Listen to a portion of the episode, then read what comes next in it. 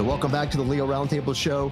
Now, I did take some um, video um, that uh, you know from this, uh, I guess, this dialogue that was going on, you know, with the uh, you know the female police officer. So let me just t- tell you that uh, you know, she originally said, "Get out of the dumpster and get on the ground," and then she said, "Come on out, climb out of the dumpster." And uh, there you go as she's getting out. And then she says, don't run, get down. But I, I could have sworn, Dave, that I heard her say gun, gun, gun. And then a male officer says, you know, show me your hands. And uh, then I thought the female cop said gun, gun again before, you know, we ended up hearing, you know, shots being fired on that. So um, I don't know what you guys uh, think, but David, you want to start it off? You know, you couldn't you couldn't really see a whole lot in the video, except for the end when the dog was chewing on him on the ground. That was kind of special, but um, it, it was it was difficult to make out what was going on in the video. But I, I, I mean, I have to say, you're a police officer. You have any any amount of experience whatsoever, even none. If your ability to look, observe, and decipher, critically think about what is happening in front of you as a naked man is jumping out of a dumpster to be able to understand or know whether this guy is armed or not, I think would be fairly easy to decipher. I'm just saying. So, in this case, yes, if, if he had a jacket on, he had clothes on, something like that, and he had a history, a very recent history of having a weapon, and he comes flying out of this dumpster and his hands aren't where you can see him and he's doing stuff, and you shoot him, okay, I'm going down that road with you because of his previous history of violent actions with a weapon. But in this case, he was naked. There's no place to hide anything, except maybe in Ron's case. I don't know. But there's there's really no place to hide anything. Wow.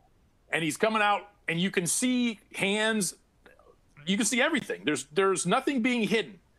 So for this officer to reflexively shoot, which it was pretty close to that, I'm I'm having trouble coming to grips with that. I'm having trouble saying, okay, I'm, I'm with you on that shooting, especially when you have a canine on site. You've got multiple officers that are around um, that have this the the scene contained. Um, he's got to know that, like I said, there's a canine there. So I, am having trouble with it right up until the right up until the canine went in. And, and what could be more fun? What could be more hmm. exciting than seeing a canine chew on a naked guy? That's that just brings everything to a whole that, other level. That's like su- That's like sushi for a dog. Chip, yeah. I agree. I, I, heard her yell. I heard her yell gun. Um, yeah, the the angle wasn't so great. Obviously, like Dave said, we didn't see uh, everything until he was completely out. But you know, I, I you know, and they didn't find a gun. I, I mean. even if he was making a gesture to his waistband, there's no waistband. I mean, I, I, mean, I, I think you know, Dave, if you're going to go back to uh, you know threat assessment 101, judging whether or not a naked man has a gun um, on his body uh, would be pretty simple. And I, whether she meant to say it or not, I, I'm convinced she said gun, and she was incorrect. You know, that being said, I watched the last part of that video, and the smile on that dog's face. Yep. No. Wow. No. Yeah. There was no. There was no crust to get through on that one. It was all meat. I didn't get to see the video because I couldn't get it to play like Chip. However, um, maybe that officer thought he had a gun. Maybe he saw something that looked like a big old gun. I'm just saying.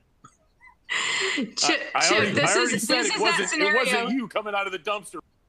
he didn't see no big old gun. All right. No, next time we do scenarios, we got to reenact this one, and Ronnie's doing it. this I'm, is a good I'm, one. I'm, that's a great idea, Andrea. Great idea. Please, please. The, the, the only coming. way it's the only way it's happening is, is if I've got simunitions and he's coming out naked, then then it's on. Or a dog, one or the other. As long as you y'all both show up, this is this one's happening, Ronnie. you won't miss, brother. You won't miss. wow. Now, now, Chief Newman, um, since we're talking about dogs, canines, and people getting bit, what, how was how what was that sound that Major Ron made when he was getting eaten by that little chihuahua? All right, I thought that's what I remember. How I remembered that. Excellent. Excellent. All right. yeah, I can. And for people watching the show, don't know, we do create deadly force scenario training videos, and we just uh, what we just met on Saturday a week ago, and we did four. We had to drop a couple. Hey, I've ordered a taser, and I'm expecting it in, the mail any day now. So we do have two taser scenarios. We're to have to get together for, uh, but I'll, I'll work that out after I, after I get it. But uh, anyhow, we'll keep we'll keep our users informed. But I, Will and I, I gotta, I'm gonna be, I think, doing most of production work on this on these videos. It's gonna be a lot of work, but give me give me a little bit of time to get them done, and I'll I'll get them up for everybody. All right, if there's nobody else then on this topic, we will move on to the next one. Now we uh, let's see, we've got a update here. So um, I already covered that one. Give me one second, ladies and gentlemen. Here now we've got. Uh, oh yeah, let's see, we've uh, the officer that got shot does not quit to apprehend the suspect. We have we already covered that. That was the female officer, right? Guys, have we already covered that one? No, we have not. Right. We have not covered it. All right, so we are on YouTube, and a full lapel footage of this one. Officer gets shot and does not quit to apprehend the suspect. Um, I, I, I was, I was, she was a little rattled, uh, which is understandable. And, and the video was a little confusing at one point. But on September the 12th, about 9:30 in the morning, a New Mexico a state police officer was on patrol, and I, I think it's uh, near Laguna. And and uh, let's see, she's parked in the median of I-40. She sees a white GMC pickup truck um, following uh, the vehicle in front of it too closely. So she initiates a traffic stop on the GMC pickup. The pickup's occupied by a male who's later identified as Robert Benjamin Nelson. He's 28 and he's from Scottsdale, Arizona. So I'm going to try to breeze through this so I don't get too long on this, but um, she makes her initial approach. She walks up to the passenger side of the vehicle without warning. Nelson, the guy on the inside, fires multiple rounds at the female officer through the passenger side door window. It was tinted and in the opposition. So after being struck by gunfire, and she's rolling around on the ground. She's able to recover, return fire at the suspect who's you know driving off. Um, Nelson's able to flee the scene, continues eastbound on I-40, and despite having multiple injuries, the officer returns to her vehicle, and she's a, a canine officer, and she gives chase. And uh, so she engages, gets on the radio and all that stuff. And she's bleeding from her, it looks like her left hand. There's blood all over the place, you know, from her hand. She's obviously been shot. Now, Nelson stops on Interstate um, 40 and exits his vehicle. Laguna police officers arrive to assist the state police officer, and Nelson's taken in the custody um, eventually uh, without further incident.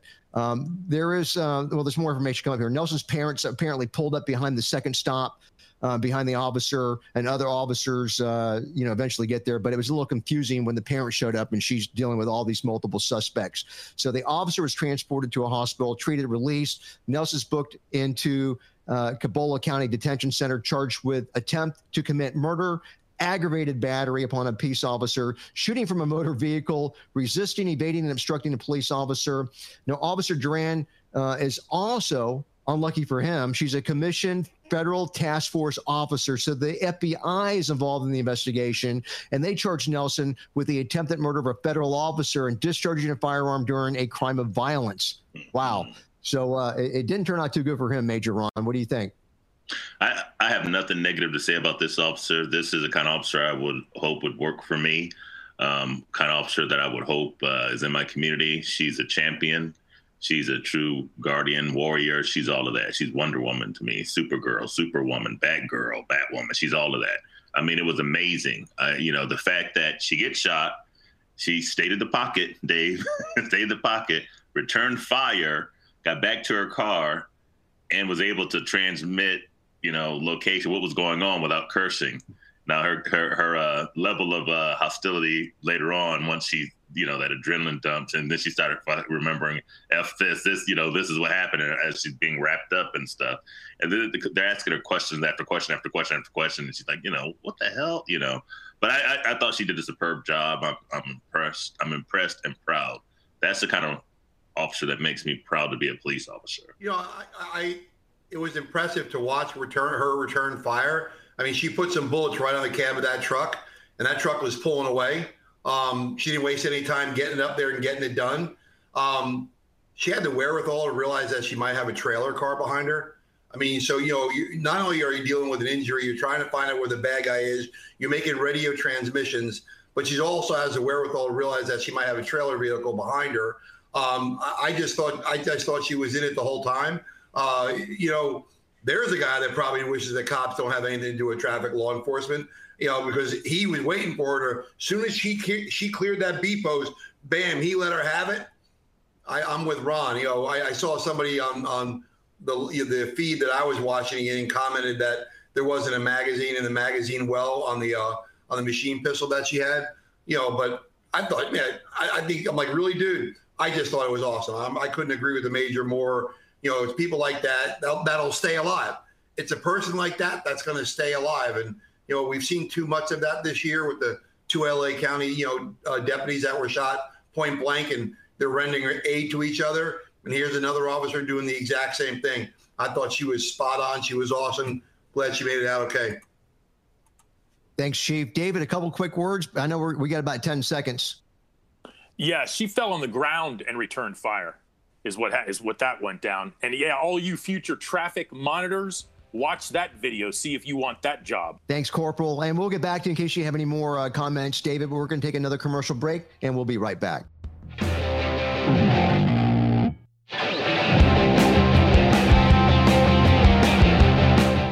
I want to take a moment and tell you all about our friends at Extra Duty Solutions. Now, throughout my career, I've seen firsthand what can happen if law enforcement agencies' extra duty program is not given the necessary attention and resources that it requires. There's inefficiencies in detail uh, awarding processes and payroll nightmares, and collection calls can derail your staff's production and morale, as well as jeopardize your agency's reputation. So, with proper oversight, however, your agency's extra duty, off duty employment program can be profitable. That's where Extra Duty Solutions steps in. They administer these programs at no cost to your agency or municipality while taking on all the administrative burden and financial risks, such as bad debts from unpaid invoices, and they actually float the cost. They utilize your agency's rules, processes, and scheduling algorithms to avoid grievances, and they keep the program fair and transparent. So the officers that are most eligible to work the off-duty assignments are actually the guys who get first crack at them. And Extra Duty Solutions has paid out over a whopping $50 million in extra duty work within the past 12 months, and they've never been late. So at no cost to your agency or municipality, the service is truly a win-win for your agency, your, your customers, and most importantly, to the citizens of your community that you represent. So I encourage you to visit their website today at extradutysolutions.com. They are a new and more efficient way to administer your extra duty, and they have arrived.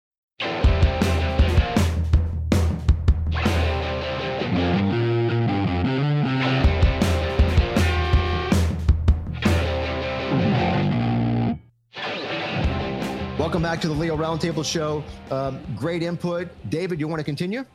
Yeah, just just to finish it up, um, to go back and draw in the the last the other idiotic um, story. Uh, this this trooper pulled this truck over for following another vehicle too closely. That was the traffic violation that she observed and pulled the vehicle over for. And in, within that that study that they're going to implement, or they think they should be implemented. Those are things, those are the types of, of violations that they would not allow law enforcement to uh, pull people over for or initiate traffic stops for. So, point number one. And as I said before, uh, this is an, a prime example of why the whole that, that whole traffic monitor crap would eh, would do nothing but get people hurt and or killed uh, in the future. Uh, whether or not the guy would have even stopped to take his time to kill the traffic monitor uh, because he knew that that they won't be able to pursue him anyways. But yeah, again, I'll say it again. You traffic, you future traffic monitors out there, watch that video. Sign up for that job right away. You jerk offs. Thanks, Corporal. Uh, Officer Andrea. I was just going to say, you know, I think that she shows, first of all, you have to have a strong mind in this job. That's one thing that, you know, as much as uh, all the other training that you have, you know, you always have to have, a, I teach my kids mind over matter. Your brains have to be stronger than your body. If you don't sit there and you don't go in and you don't fight until the end, I mean, you know, if you get shot, I don't care. I'm not going to succumb to those. I'm going to keep fighting till the end. And then you know what? Let God just decide from there.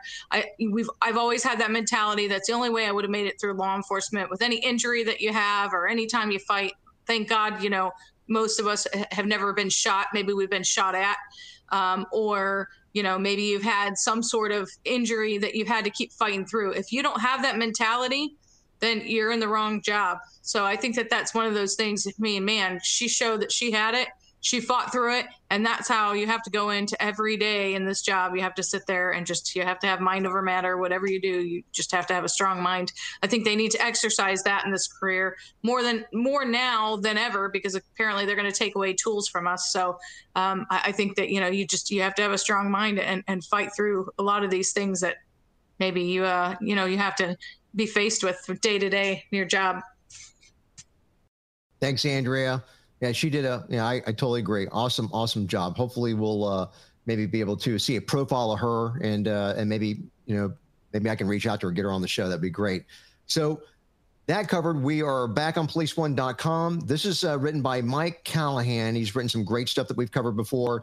Now, this one's titled Court Approves Officers' Use of Force to Restrain a Possibly Mentally Ill Subject Who Died During the Struggle guys, I think there is some significant information here. Um, it's too bad we don't have Attorney Ward on. I'd love to hear his input on this. But Richard Turner was a homeless 54 year old black male who lived in the city of Champaign, Illinois. And on November the 16th of 2016, so we're talking what four years ago, um, Champaign police received a call to check on Turner. He was well known to the local police officers and uh, had been sent. They've been sent to check on him often during the past. Now, Sergeant Frost had encountered Turner several times in the past, noticed that his mental health condition had begun to deteriorate over the last six years um, before this incident happened. Now, past police encounters with Turner were resolved peacefully. Some resulted in Turner's hospitalization, but on November the 16th, 2016, an officer saw Turner rolling around on the ground um, at the corner of an intersection. Um, his pants were down. He's flailing his arms, babbling incoherently. So, Officer Young initially approaches him, instructs him not to yell at people and um, then backs off, waits for other officers to arrive. So then we get two more cops that arrive on the scene, and he jaywalks and stuff, and they um, give him some orders to leave the area. He doesn't want to comply. I'm kind of like doing the uh, Reader's Digest version of this and shorten it down. Um, officers decide that he needs to be detained for his own safety and protection and they're going to take him to a hospital for mental health evaluation. So officers call for an ambulance, instruct him to sit on the curb. But then, of course, he starts running uh, across the street. Officers pursue him, catch up to him, and Officer Wilson grabs him by the shoulder and our I'm gonna, for lack of a better term, gonna call him our bad guy or our mentally ill guy. He pulls away and shoves the officer in return, knocks the police radio off the cop's uniform. So now they're in a struggle, and our Turner grabs Officer Young with both hands and uh, anyhow, they put him on his stomach. They handcuff him. He continues to resist. They've got to put um, leg restraints on him a couple times because he breaks out of that. They call it a hobble. And um, he anyhow they they get all that done. It's not um, captured on videotape or anything. So after this uh, leg restraint is secured. Um, they ask someone see i guess i believe they noticed that he's not breathing they ask Hazy breathing they determine that he's not breathing uh, they activate a defibrillator. Defibrillator says, hey, don't do the defib thing, but do CPR. And ultimately, this guy ends up dying. Autopsy says that he died from cardiac arrhythmia. His heart gave out from beating too fast during the struggle. Now, the autopsy revealed that Turner suffered from an enlarged heart, caused insufficient blood supply to one of his heart chambers, caused the heart um, uh, arrhythmia, which in turn resulted in his death. And there was no evidence of suffocation or other trauma to his body. So that's what the cause of death. Now, the Turner estate filed a lawsuit, and they did it in federal court and district court, alleged that the officers, Young, Wilson, and Talbot, engaged in use of excessive force, and that Sergeant Frost and Officer Talbot failed to intervene to stop the excessive force. The city uh, was also named as a defendant and said that uh, it was an unconstitutional policy of excessive force against its citizens. The federal district court judge dismissed the lawsuit against all the defendants without trial because they granted the defendant's motion for summary judgment. And Turner's estate filed an appeal to the Federal Court of Appeals for the Seventh Circuit, and they affirmed the decision of the lower court, ruled that Officer Wilson's initial decision. Now, listen to this. This is what's substantial, in my opinion. Now, the, they they ruled that Officer Wilson's initial decision to grab Turner by the shoulder to stop his forward progress was reasonable, and they said Wilson had probable cause to believe that Turner's prior actions uh, uh, conducted in Wilson's presence provided him with sufficient reason to believe that Turner was in danger to himself or to others. The court also ruled that officers not only had probable cause to detain this guy um, for his own safety, but also the legal power to, re- to use reasonable force to accomplish that detention. And they explained that the use of reasonable force to accomplish a lawful detention is not limited to seizures to deter criminal conduct, but you can also do it to protect mentally ill people. And uh, there was also issue with the department you know policies and stuff. And they said look that doesn't even come into play when you're talking about violations under the fourth amendment. So um anyhow this guy these guys were cleared every which way but sunday. And david you want you want to be the first to tackle this? And and we got about you know, 10 seconds david. And it's only short but sorry. Uh, it, it's it, the most important part we'll talk about in a minute that i think was the most important was the was the court rulings on the police policies versus fourth amendment. All right Coming back to Dave in just a second, but we're going to take one more commercial break. We'll be right back.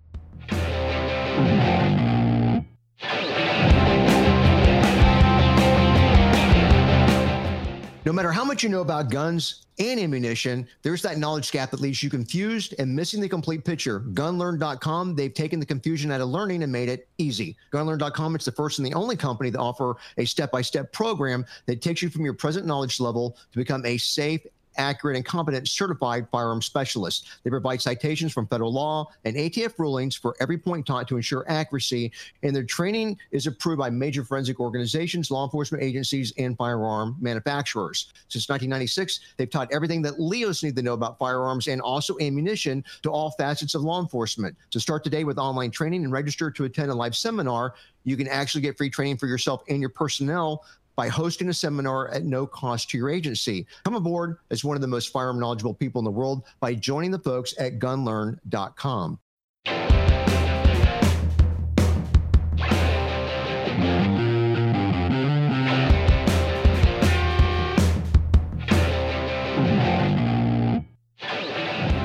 Welcome back to Leo Roundtable. Corporal David, the floor is yours you know, through the through the entire article, as we're looking at the the use of force, um, as as we used it, it was it was reasonable and and in this case necessary to take this guy into into uh, custody.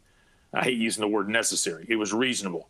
The um, but what I saw being the most important was that uh, th- that the court ruled it was not bound by compliance with police department policies. And this goes right to the, the heart of what's going on in, in California and some of the West Coast cities, along with, with other places on the New York and places like that, that are putting uh, policies in place that make it almost impossible for, for cops to do their job. You, you start getting into these situations. We've talked about this before, where what's going to happen when you get into that situation where you are literally trying to take someone into custody who's fighting you tooth and nail, and they are and department policies are telling you you can't do this, you can't do that, you can't, all these different things that make it very difficult. This, I think, is important because I think it sends a message to these agencies that you may you may be able to take action against this officer, but we are not. That the, these actions, your policies, do not have any influence over the Fourth Amendment as far as the, the federal side of it is. Again, I wish I wish Ward was here to, to go into this further, but in the end, I think this is a couple of different prongs. I think agencies will look at this, and although they'll do their own thing, I think police officers will now have recourse, I think, against their agencies for taking action against them for something that was constitutionally approved or constitutionally uh, allowable, and starting to look at some of the policies that these agencies may be implementing as being. Um, I don't want to say unconstitutional, but unreasonable and too restrictive when it comes to law enforcement. It could be it could be an interesting first step in that turning back of some of this crazy crap. No, I, I, I agree, David. I, I was just um, I was very impressed that not dealing with a criminal matter, but with a mental um, issue that they supported the cops, you know, so readily. So wow, Andrea. So this takes me back to similarly um, five years ago when I was actually injured on duty. I mean, we had a mentally ill gentleman who ran from us, thought we were trying to rob him, was going to lay down in the middle of the street, and which resulted in me tackling him and, and ultimately, you know, me getting hurt. But I, if you start to restrict some of those things that we can do in a scenario like this, listen, all we were trying to do was corral him and help him out and, and you know get him to a place where he needed to be. But who knows where that could have turned? I mean he definitely didn't want to listen to any of our commands. He didn't want to comply. Um, not on purpose it's just where he was at but you know what do we know at the time and later on when we found out who this gentleman was it would not have been uncommon for him to be on some sort of substance or anything like that that could have led to you know a cardiac arrest or, or different things like that that I mean, we, I was reading this article and I felt very, you know, it was very similar to a scenario that we had been in. I mean, one time when I had had a dealing with him, he thought fire ants were all over him, and he asked for the fire department to put out the fire from the fire ants. So I mean, you just you just never know. I mean, you don't know what kind of of mentality that you're dealing with. You don't know what medical issues that you're dealing with. You don't know what substances. Um, but if you start to take tools away from law enforcement uh, when it comes to these scenarios, you just never know what you're going to be left with. And I think that it's just you know like I said, I read this and I felt like I was taking myself back to um, I guess August 14th, 2015. Wow. Wow. Well, Major Ron, thank you, Andrea. Major Ron, you want to close us out on this one? Yeah, I was going to say quickly, I think the public really has no idea how many times we come in contact with mentally ill people. And we get more and more training, you know, whether they're on the spectrum or whether they're schizophrenic, we get more and more training along the way. But I, I can come up with so many scenarios, so many instances. I remember when uh, a couple of officers and the mentally ill guy w- were on the side of the road. They fell in the roadway in Ybor City and they were run over by a truck.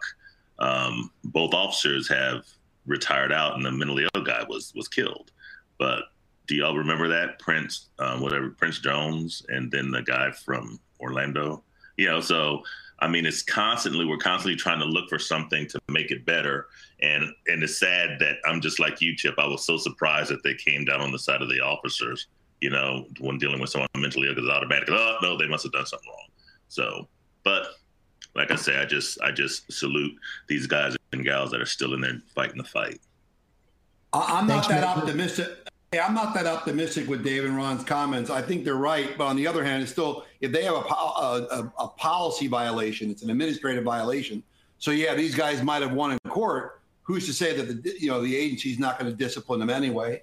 You know, I'd like to you know to to to think that you know we're we're back on the road of like Dave said, getting some of these crazy you know edicts uh, kind of corrected and all. But you know, if, if an agency, if you have a violation in the courts all right, so you're not going to get you know in trouble criminally, but who's to say the agency's not going to come back and do it to you administratively? And, and you know, I, I, fear that because you never know. You know, we look at some of these, you know, what some of the retaliation you see on on this show that we talk about with cases that it's out there. So you, you never know what the agency's going to do if they really believed in that. Excuse me, in that policy, um, and you went ahead and violated it. Okay, so you're not going to get done criminally, but you know, administratively, you might reap some consequences. Producer Will, there's something you want to share with us?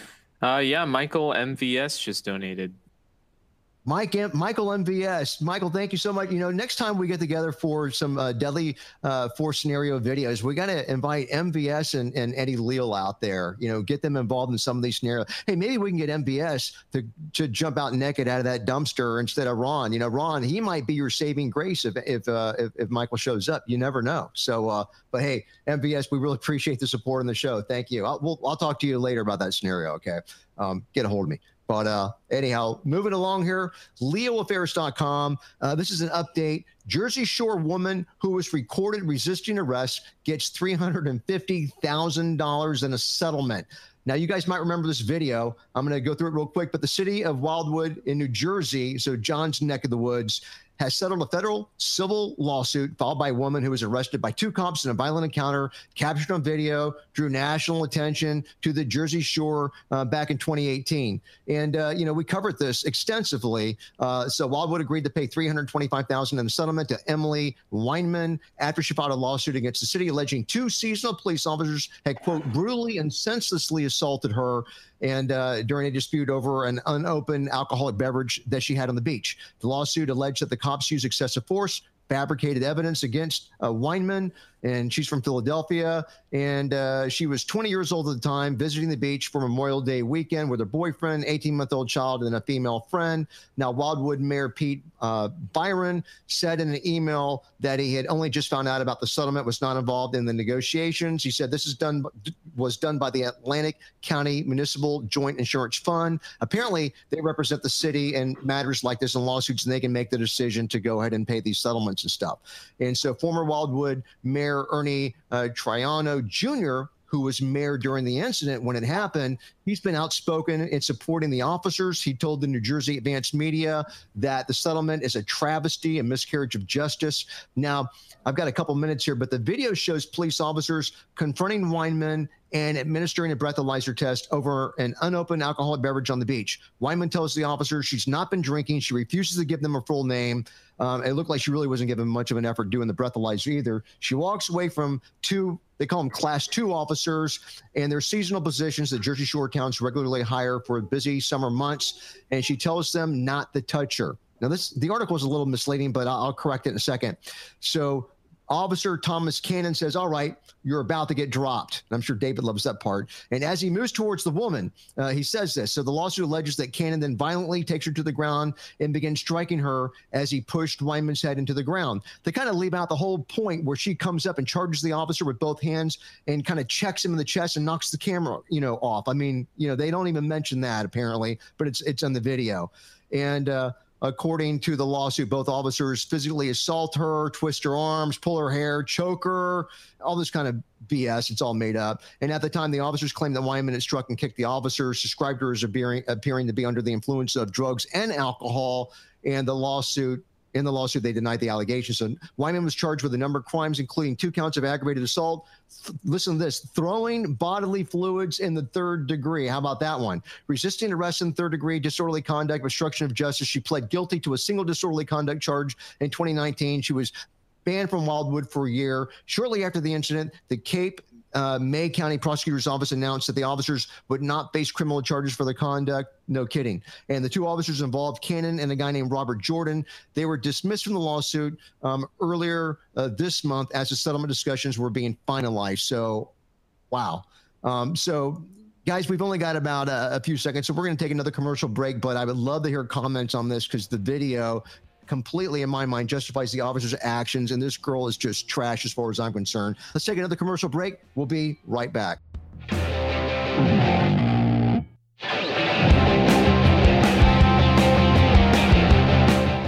So the Viridian back duty camera mounted weapon. It's been, or, or camera uh, mount, or I'm sorry, I screwed that all up. But the Viridian Fact Duty weapon mounted camera idea was born when the company owner and the employees watched as communities around the country were literally being torn apart and burned down over the lack of evidence in multiple officer involved shootings. They used existing patented technologies and innovative design to create the fact duty that's the FACT duty. And it's become the only gun camera in wide use by law enforcement across the nation. Now, the gun camera fits standard police duty weapons and holsters and records automatically as soon as they're removed from the officer's holster. And it provides an unobstructed view of critical use of force events from the end of the firearm. And because of this, it overcomes inherent issues with body cams. Body and dash cameras were not designed to capture officer involved shootings. However, Viridian gun cameras were designed specifically for that purpose. Now, the fact duty employs a 1080p full high definition camera with a microphone as a 500 lumen tactical light. And Viridian's proprietary instant on technology means that the fact duty generates just a small fraction of the data to manage compared to other law enforcement recording options because it only records when the weapon is actually drawn from the holster. And this results in significantly lower comparative data management costs than other evidentiary camera systems. Now, data is securely stored and easily transferred per agency protocol with existing software technology. You get more information on the fact duty at gun-camera.com.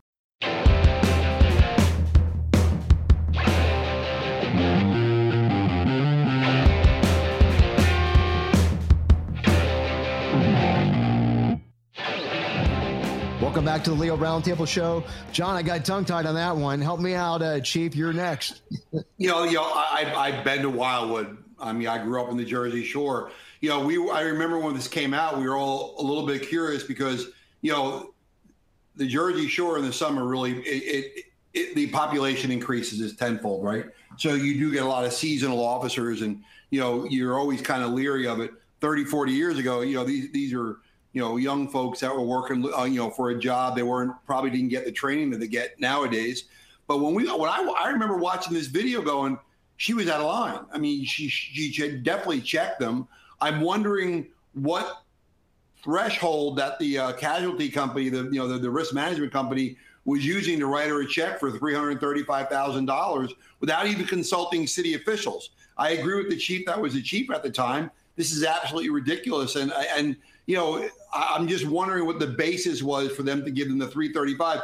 It surely couldn't have been that she's going to lose the criminal or win the criminal case because she had already lost it. They were already cleared in by Cape May County, uh, you know, officials. So I'm wondering where they thought that they had to write her a check for 335 because we all didn't see it in the video when we watched it a year, year and a half ago. Thanks, Chief. David.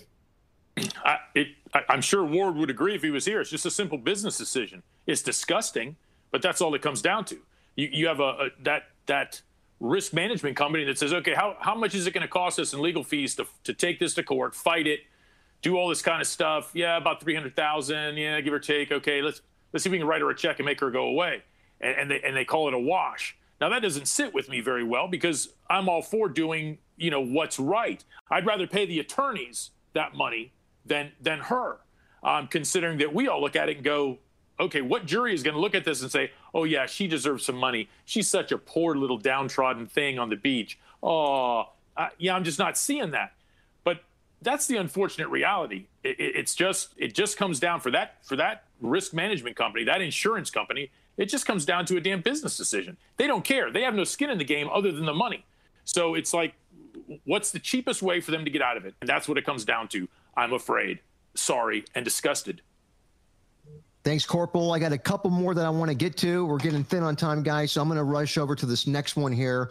And uh, this is at the Volusia County Sheriff's Office in Florida. There's a video associated with this. Florida deputies interrupt a home invasion and they actually rescue five victims. So, Volusia County Sheriff's deputies, um, like I said, they rescued five people who had been tied up in an armed home invasion. They caught the suspects as they tried to run from the Deltona home. Three armed suspects, including one with a rifle, broke into the Deltona home at 10:05 at night on a Saturday, tied up the family that uh, had a small child hidden in a bedroom.